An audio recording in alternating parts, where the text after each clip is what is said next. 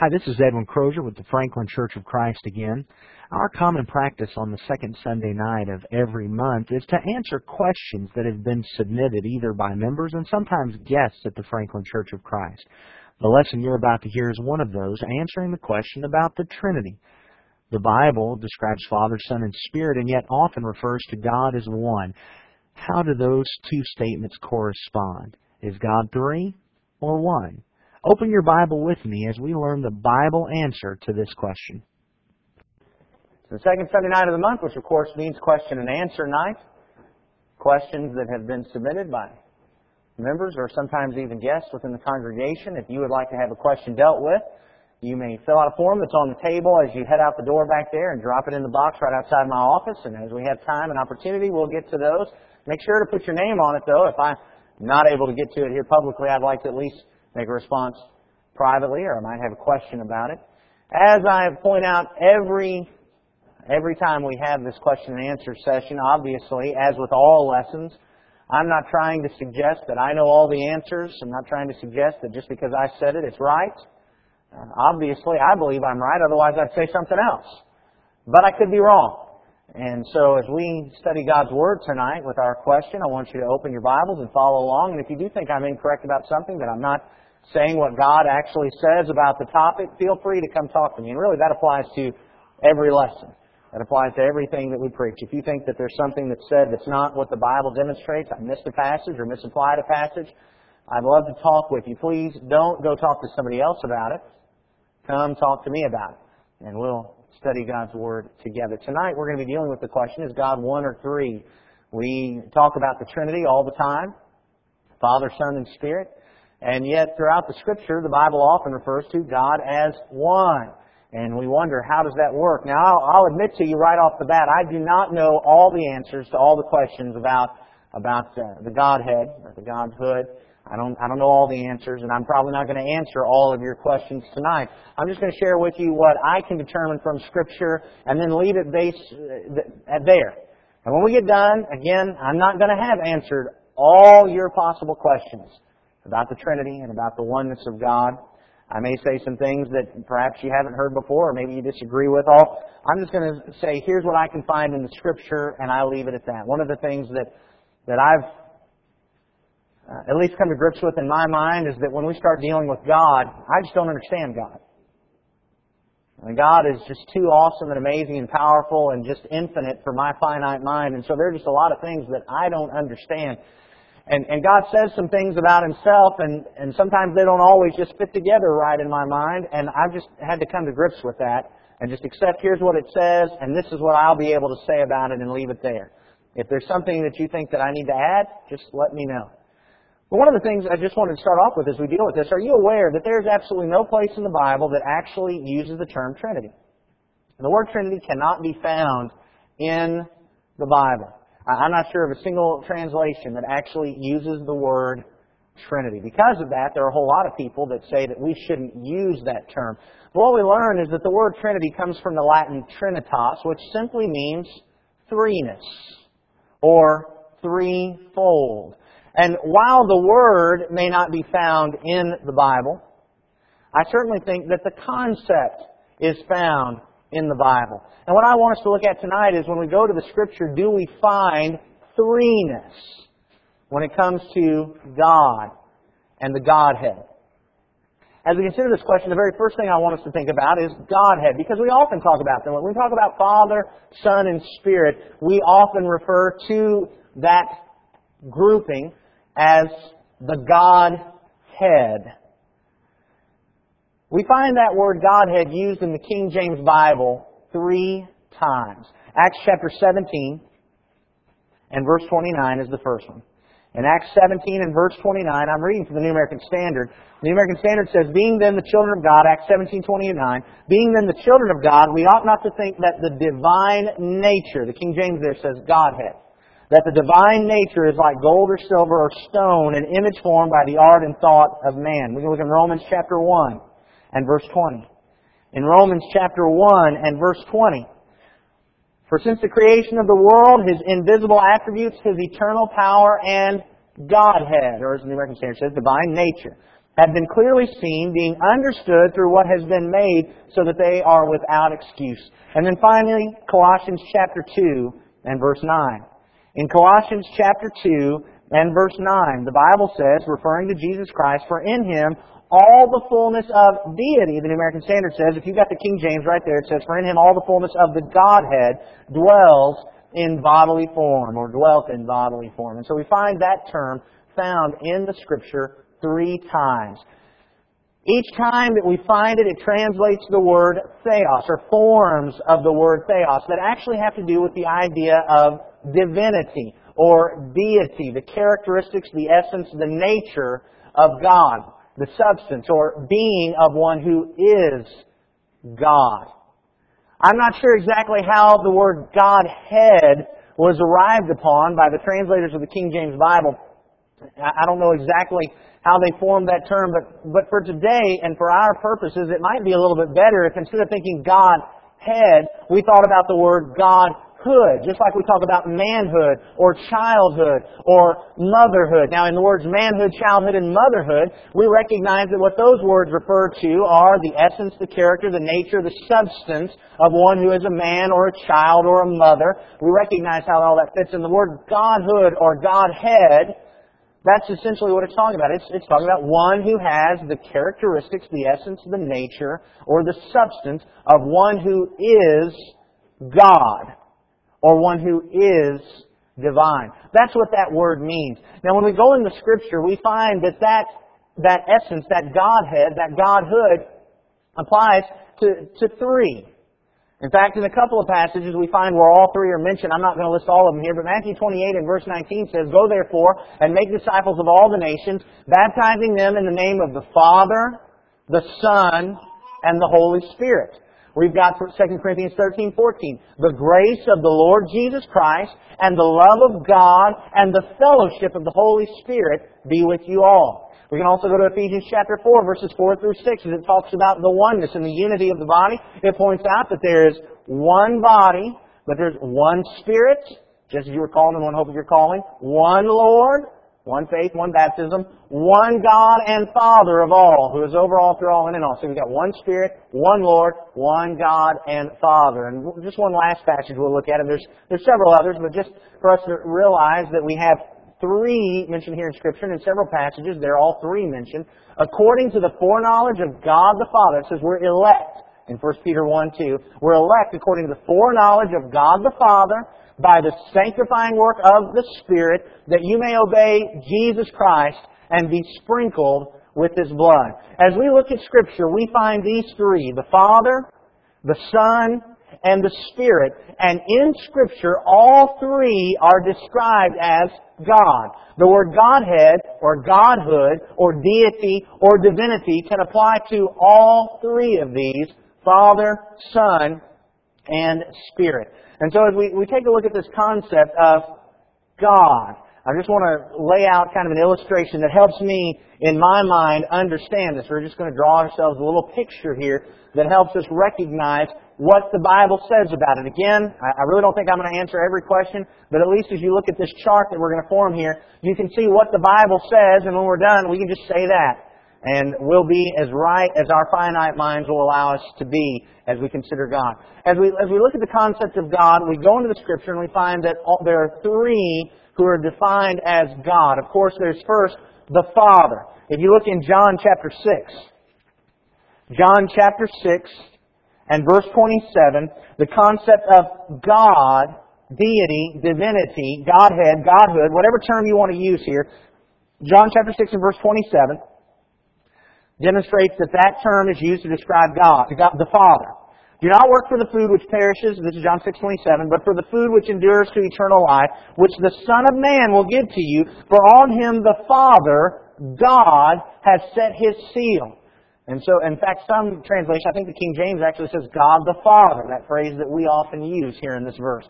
And so here in John 6.27 we recognize that there is the Father. And the Father is God. That is, He is deity. He is divinity. Of course, this is just almost uh, a no-brainer. We recognize this. Just about everybody recognizes this, so much so that typically when we use the word God, the Father is who we're referring to. And that can cause us a lot of problems because That's not what the Bible always means when it says God. And in fact, that's not what the Bible always means when it says Jehovah or El or Elohim. It is not always referring to the Father, but typically when we use the word God, we mean the Father. We recognize that the Father is divine. But it's not just the Father, we also have the Son. And you look in John chapter 1. John chapter 1, beginning at verse 1, and we find that the Bible demonstrates that the Son is also divine. The Son is deity. In John chapter 1 and verse 1, in the beginning was the Word, the Word was with God, and the Word was God. Now what a very interesting statement. The Word was with God, and the Word was God. And of course, who's the Word? Well, verse 14, and the Word became flesh and dwelt among us, and we saw His glory, glory as of the only begotten from the Father. What's begotten mean? Well, that means child, doesn't it? This is the Son. The only begotten from the Father, full of grace and truth. Verse 18, no one has seen God at any time. The only begotten God, who is in the bosom of the Father, He has explained Him. Here in John chapter 1 and verse 1, we find that Jesus, the Son, the begotten, who is the Word, is God. He is divine. Very interestingly, I had a friend went into high school class. And I was just trying to find out what the high school class knew. And just asked the question, is Jesus God? And the overwhelming response was, no. Well, it's a surprising response, but the reason for it is because this kind of thing is not often explained. What they thought where they were asking is Jesus the Father. Well, we're going to talk about that in a minute. He's not. But we do need to understand Jesus is God. Godhead, Godhood, deity, divinity applies to Jesus. In fact, Colossians chapter 2 and verse 9, Colossians chapter 2 and verse 9, this is the passage we were looking at earlier that uses the word Godhead, that phrase there, theos. For in Him, that is in Jesus, all the fullness of deity, or Godhead, Godhood, divinity, dwelt in bodily form. So here was Jesus in bodily form. He was God, and He was man. And I don't understand that. Just like I said earlier, there are a lot of things about God that I, He's just infinite. And I can't understand God all by Himself. And I just must admit that I don't understand deity and humanity coming together and how that worked. But I do know the Bible says it did. That Jesus was both God and man at the same time. It does not say He was half God and half man. And I want to encourage you, I know we often say it this way. I'd like to encourage you, if you've ever said this, to, to stop saying this, because it's not what the Bible says. How often do we hear ourselves, oh, we see the human side of, God, of Jesus coming out here. There was no human side, and there was no divine side. Jesus was just God and man all at the same time. That's just what He was. He was every bit God and He was every bit man, and I don't know how it worked, but I know that it did. Because that's what the Bible says, that deity became flesh. And I'll be honest with you, I question anyone who would start claiming that they understood exactly how it worked and start explaining to us all the ins and outs of that deity and humanity. All I know that the Bible says is that Jesus became flesh, He was man, and He was God, all at the same time. We look again at John chapter 1. We go back to verse 1 again, and let's read a little bit, a few of these verses here, and it tells us a little bit about Jesus, who is God and who became man. It says, In the beginning was the Word, and the Word was with God. The Word was God. He was in the beginning with God. All things came into being through Him, and apart from Him, nothing came into being that has come into being. So here's Jesus, the Word of God, the Word who is God, who is divine. Not only did He come in the world, but He existed as the world began. In fact, He was the Creator. All the way back in Genesis chapter 1 and verse 1, the, the Word, the Son, Jesus, was there. He was God then, He's God today, He was God in the flesh, he was divine. And He's always been there. John 17, 5 also demonstrates His pre-existence of the world. In John chapter 17 and verse 5. In John 17 and verse 5, Jesus prayed, Now Father, glorify me together with yourself, with the glory which I had with you before the world was. A lot of the folks today that believe in the Unitarian position that says that they're just Father, Son, and Spirit are all the same person. Got a real problem with this verse because this points out what, what you'll hear from some is that, well, in the Old Testament, He was the Father. In the Incarnation, He's the Son. And then after the Ascension, He's the Spirit, but it's all the same person. But I want you to notice here that this text very clearly says that the Son was with the Father before the world began. Not that the Son was the Father, but the Son was with the Father before the world began and had a glory that was the same glory as the Father's. Why? Because they're both divine. They're both God. They're both deity, divinity, Godhead, Godhood applies to both of them. And then, John chapter 8 and verse 58, Jesus demonstrates his deity his eternal nature, self-existence. In John chapter 8 verse 58 when he said, Truly, truly I say to you, before Abraham was born, I am. Now that's odd. If I was going to try to say that, uh, you know, before Tessa was, I am, y'all think I needed a, a grammar lesson, wouldn't you? Because we all know am is present tense. It should be I was, because we're talking about the past. Why did Jesus make such an obvious grammatical error? Because he wasn't trying to speak grammatically. He was making a reference back to Exodus 3.14, where Jehovah, speaking to Moses, said, I am. That was his name. I am. And so when Jesus here in John chapter 8 and verse 58 says, Truly, truly, I say to you, before Abraham was born, I am, he was pointing out that that statement made in Exodus 3.14 applies to him as much as it applies to the Father. Self-existence. Why? Because he's God. He's deity. Divinity. Godhead. Godhood. You know, one of the things that might help us here is if we recognize that the word God is not actually the name of God. Just like man is not our name or woman. I know we that's, that's how we refer to the Father, and that's fine. The Bible does that as well. But we need to recognize that's not the name. That's the descriptive. God. But we also find not only the Father and the Son, we also find this third person in the Godhead. We find the Holy Spirit, who is demonstrated to be divine. Hebrews chapter 9 and verse 14. In Hebrews chapter 9 and verse 14. Hebrews 9 and verse 14 says, How much more will the blood of Christ, who through the eternal Spirit offered himself without blemish to God, cleanse your conscience from dead works to serve the living God. Notice we've got there, once again, all three, Father, Son, and Spirit. But notice, it's the eternal Spirit. Eternal is one of those aspects of deity, divinity. The Spirit is eternal. He's not created.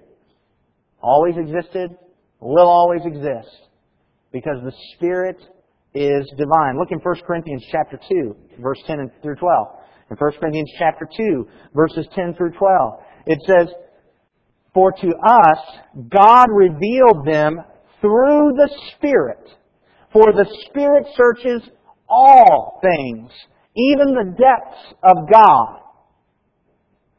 For who among men knows the thoughts of a man except the spirit of the man which is in him? Even so the thoughts of God no one knows except the Spirit of God. Now we have received not the Spirit of the world, but the Spirit who is from God. So we may know the things freely given to us by God, which things we also speak not in words taught by human wisdom, but in those taught by the Spirit, combining spiritual thoughts with spiritual words. What you'll find here is, here's the Spirit. But what do we learn? Not only is He eternal, He's omniscient. And several of you who were in our vacation Bible school a few weeks ago learned that impressive word, omniscient. Omniscient means all knowing. The Spirit even knows the mind of God the Father. That is how much He knows. But that's a divine quality. None of us are all knowing, as much as we might like to think that. None of us is all knowing.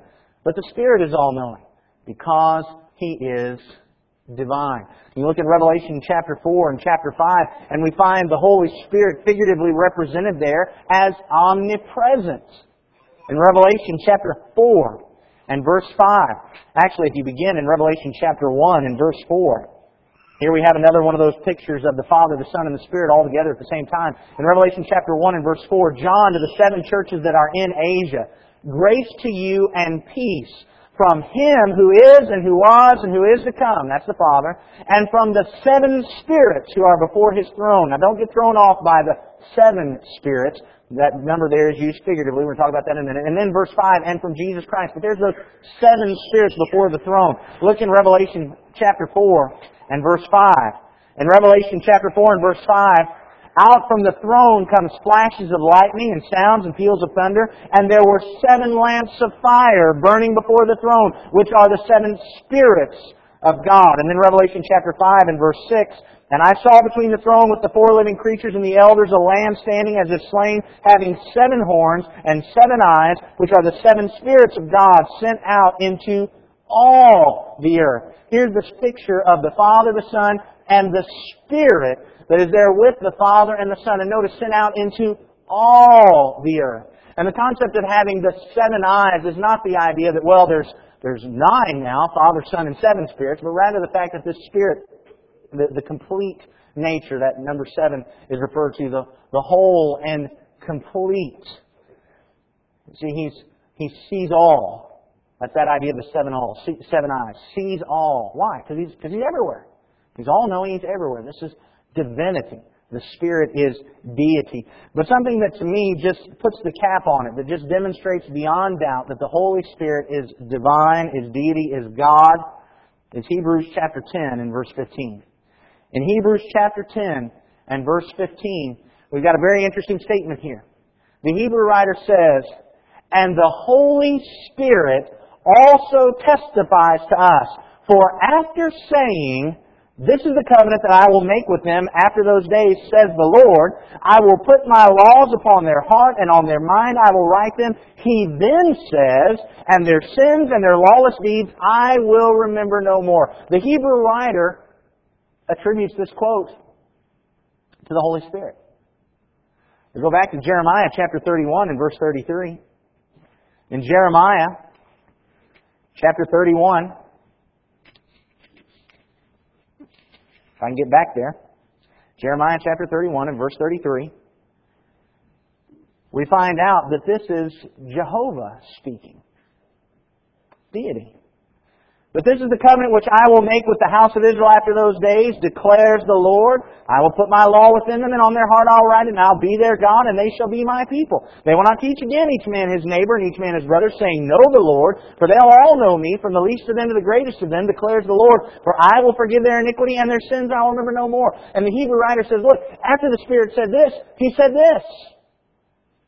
This is, this is God talking. This is deity. This is divinity. The, the fact is, when we go back into the Old Testament, it's far more complex than we, we commonly recognize because the Hebrew writer says the Holy Spirit said that.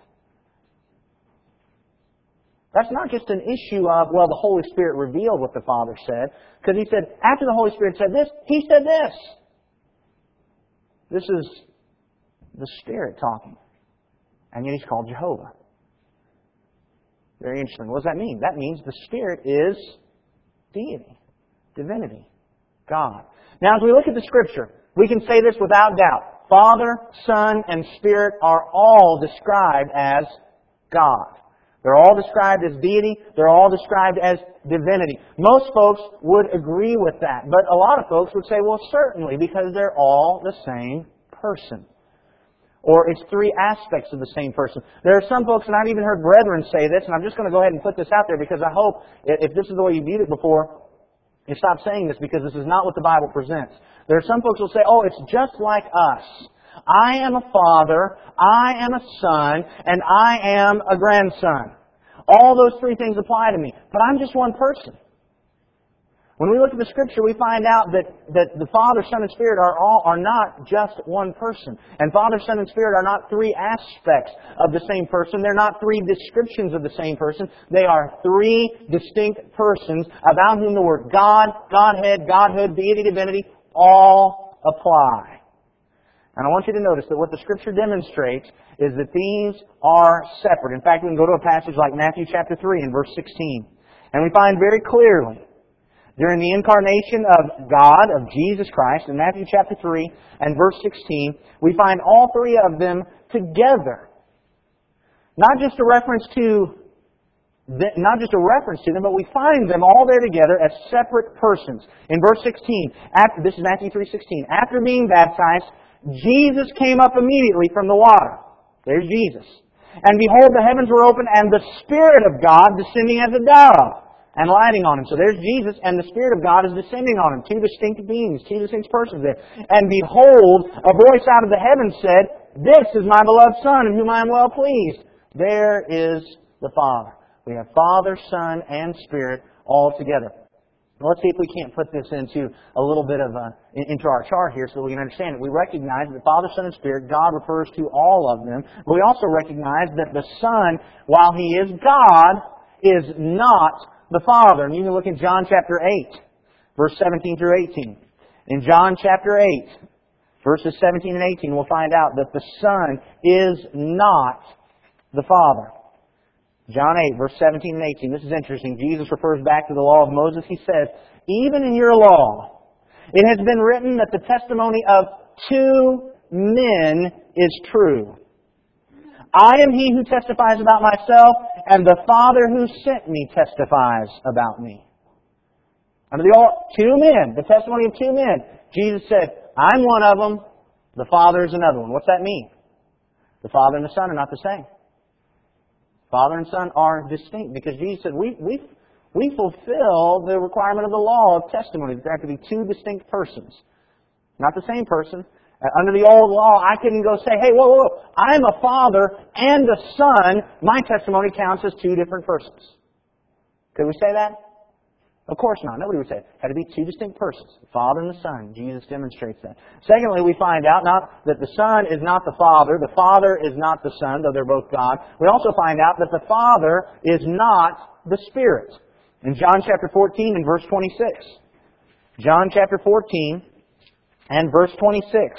The scripture there says, But the Helper, the Holy Spirit, whom the Father will send in my name, He will teach you all things and bring to your remembrance all that I said to you. I want you to notice here that the Father is going to send the Spirit.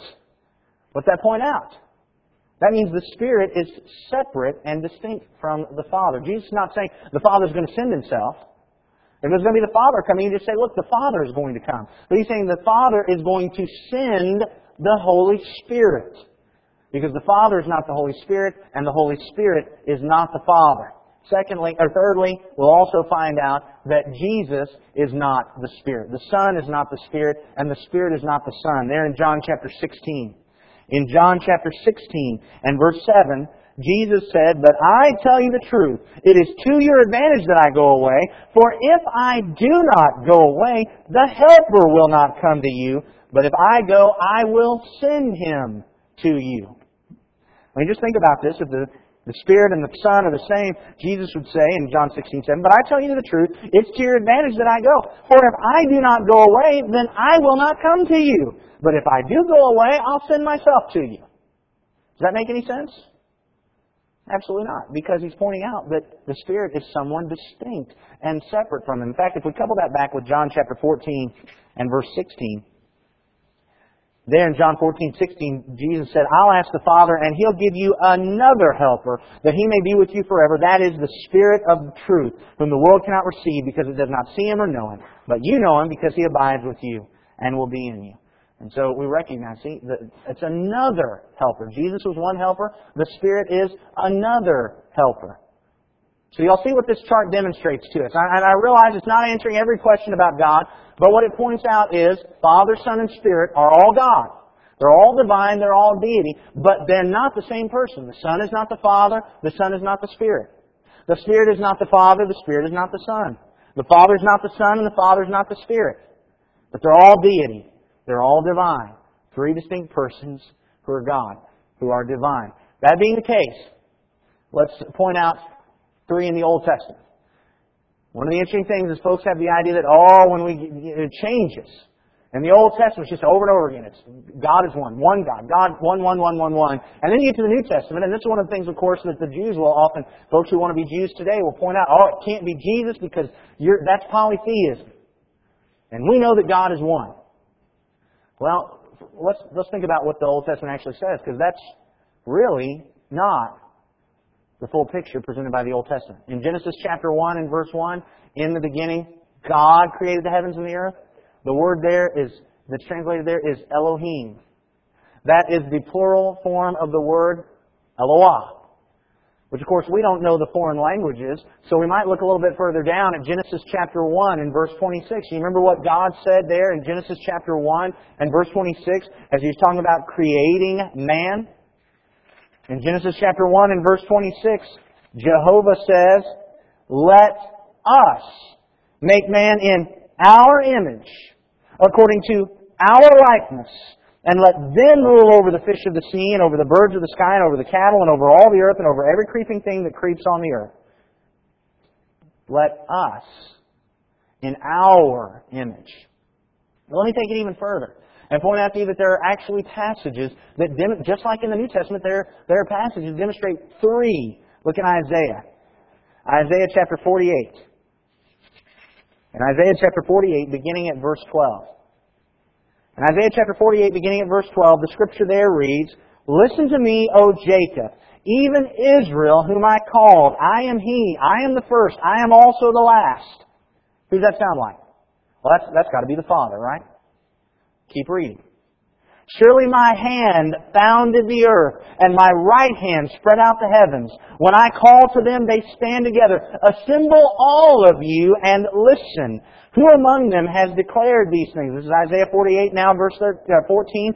The Lord, Jehovah, loves him. He'll carry out his good pleasures on Babylon, and his arm will be against the Chaldeans. I, even I have spoken. Indeed, I have called him, I have brought him, and he'll make his way successful. Come near to me. Listen to this. From the first I have not spoken in secret. From the time it took place, I was there. And now the Lord God has sent me and His Spirit. Wait a minute. I thought it was the Lord God who was talking. And yet, the Lord God who is talking says the Lord God had sent him and his Spirit. Now, the grammar is a little bit confusing on this. Is it saying that the Lord God has sent the Lord God and sent His Spirit, or is it saying that the Lord God and the Lord God's Spirit sent the Lord God? I'm not really sure. But what I do see is that you have the Lord God sending the Lord God and the Spirit that's there. What have we got? God who sent God. That's the Father sending the Son. And then we've got the Spirit. That's Old Testament. There it is. Now some would say, no, can't possibly mean that, because the Jews didn't recognize that. And it's certainly true that the Jews did not recognize the idea of Father, Son, and Spirit. At least as I've studied it, I don't think that they did. But just because they didn't understand it doesn't mean it's not there. They didn't understand that the kingdom that was to come was spiritual. Yet Daniel chapter 2 verse 44 and 45 clearly teaches that the kingdom of God is going to be a spiritual kingdom. They didn't understand that the Messiah was going to come in and suffer. But Isaiah 53 clearly points out that the servant of God who's going to come in and bring forgiveness of sins for all and establish his kingdom is going to suffer and die. They didn't understand that Gentiles would be blessed. But how often in the Old Testament does it talk about all the nations being blessed? I mean, that was the promise to Abraham. All nations will be blessed in you. Prophecies like Amos chapter 9, beginning of verse 11, talk about the nations that will come into this, this root of David that's going to be coming. They didn't get it. They didn't understand. That doesn't mean it wasn't in there. They just didn't see it. And here's another passage. It's there. They just didn't see it. The Lord God sent the Lord God. Father sent the Son and the Spirit. There it is. And so we ask the question then, how is it one? I mean, if there's Father, Son, and Spirit, and there's three, why is it? Because obviously the Scripture says repeatedly, God is one. So how is that? Well, I'm going to tell you that what I believe, what I believe is that that issue, especially under the Old Testament, was demonstrating a contrast between Jehovah, Father, Son, and Spirit, and the foreign false gods. You see, under paganism, deity could mean a whole lot of things. You take a look at the mythologies, and deity just, just meant a whole host of things. I mean, the king became God.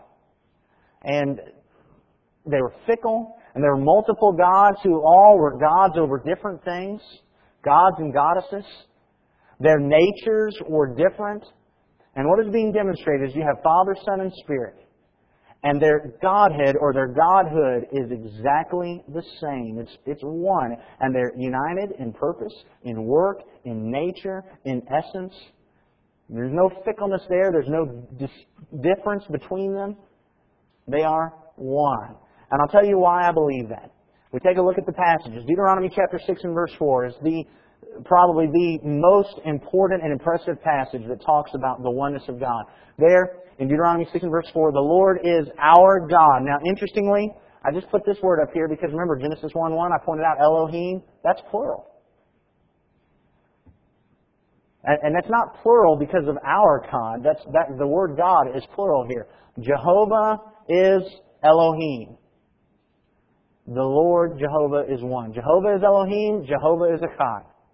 I mean, that's, you just got to think about what an amazing statement that is if we knew the Hebrew and saw the plural and then the singular. Jehovah is Elohim. Jehovah is God's. Jehovah is one. That's just pretty powerful. So how, how can it say that? Well, interestingly, I recognize that this word echad, this word echad, is used in numerous places to mean one in number. But it's also used in passages like Genesis chapter 2 and verse 24. For this man, for this cause, a man shall leave his father and mother and be joined to his wife, and they shall become one flesh. A husband and wife become one. But we're still two, aren't we? What's it referring to? It's not saying we become one person. It's saying that the husband and wife become united. Unity. Now, certainly, certainly, when it comes to husbands and wives, we don't pull that off as well as God does. Our unity, we have to work on it. By nature, divinity is united. Father, Son, and Spirit are united. But that's what we find actually in the Old Testament. The word describing one doesn't always mean just number. It means unity. That's not the only place we find it. We also find it in the New Testament. For instance, in James chapter 2 and verse 19, you'll remember that's where James is talking about having faith. He says, You believe that God is one. There's the Greek word heis. You believe that God is one. You do well. The demons also believe and shudder. You remember that passage? That's, what, that's where this comes from. God is one. We find that word used there. But let's notice some other places where we find that word used. And just like the word in the Old Testament, sometimes it's used to mean number. But look at some of these passages. In 1 Corinthians chapter 3 and verse 8, talking about Paul and Apollos. Remember Paul said, I planted, Apollos watered. But here in 1 Corinthians 3.8 he says, Now he who plants and he who waters are, plural number, one. Paul said that he and Apollos were one, but we know those were two distinct persons.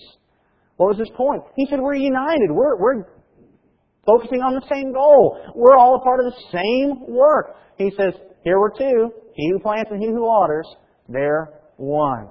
We also find, by the way, just like in, in the Old Testament, we find the passage uh, in, in Matthew chapter 19 where Jesus refers back to that passage in the Old Testament, the two become one flesh, uses that word heis there. It's the irregular feminine, though, a little bit different, but the same root word.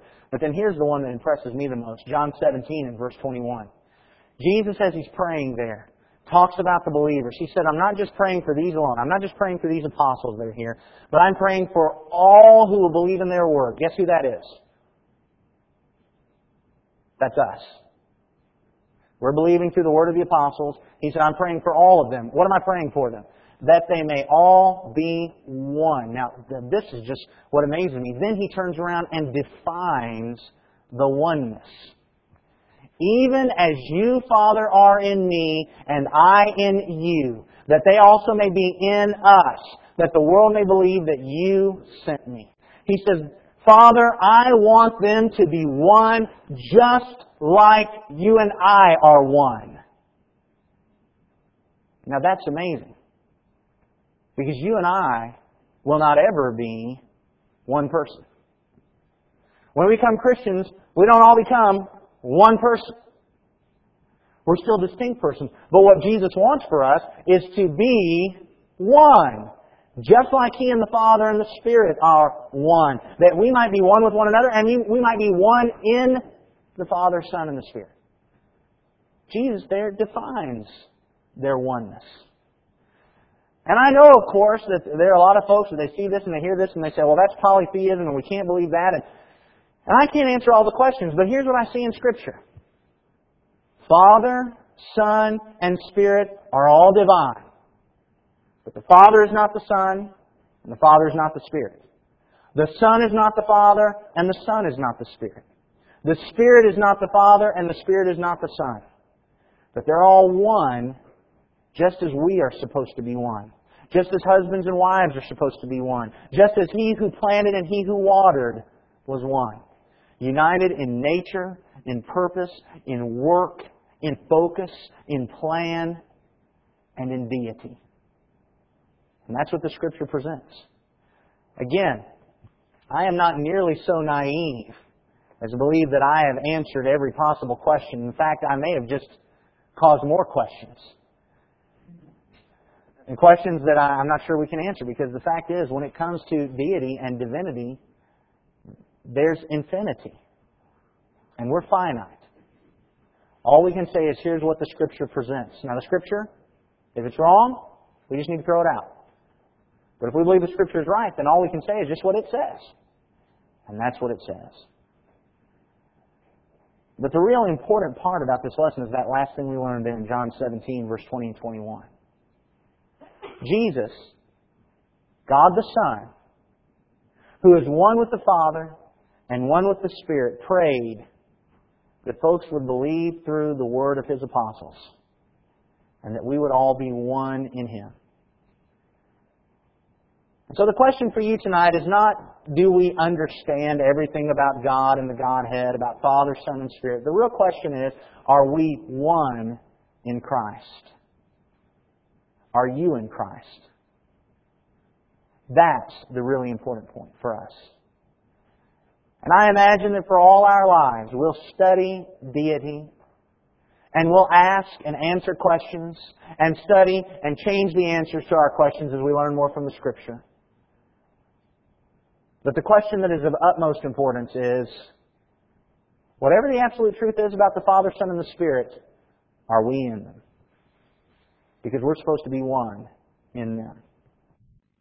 I hope this lesson in answer to the question, is God three or one, was beneficial. As I mentioned in the lesson, I know I didn't answer every question that could possibly come up, but we do see what the Bible clearly teaches about God, or Godhood, or the Godhead. We recognize the Bible clearly demonstrates that the Father, the Son, and the Spirit are all divine. That is, they are all God. We also recognize that the Bible demonstrates that the Father is not the Spirit or the Son.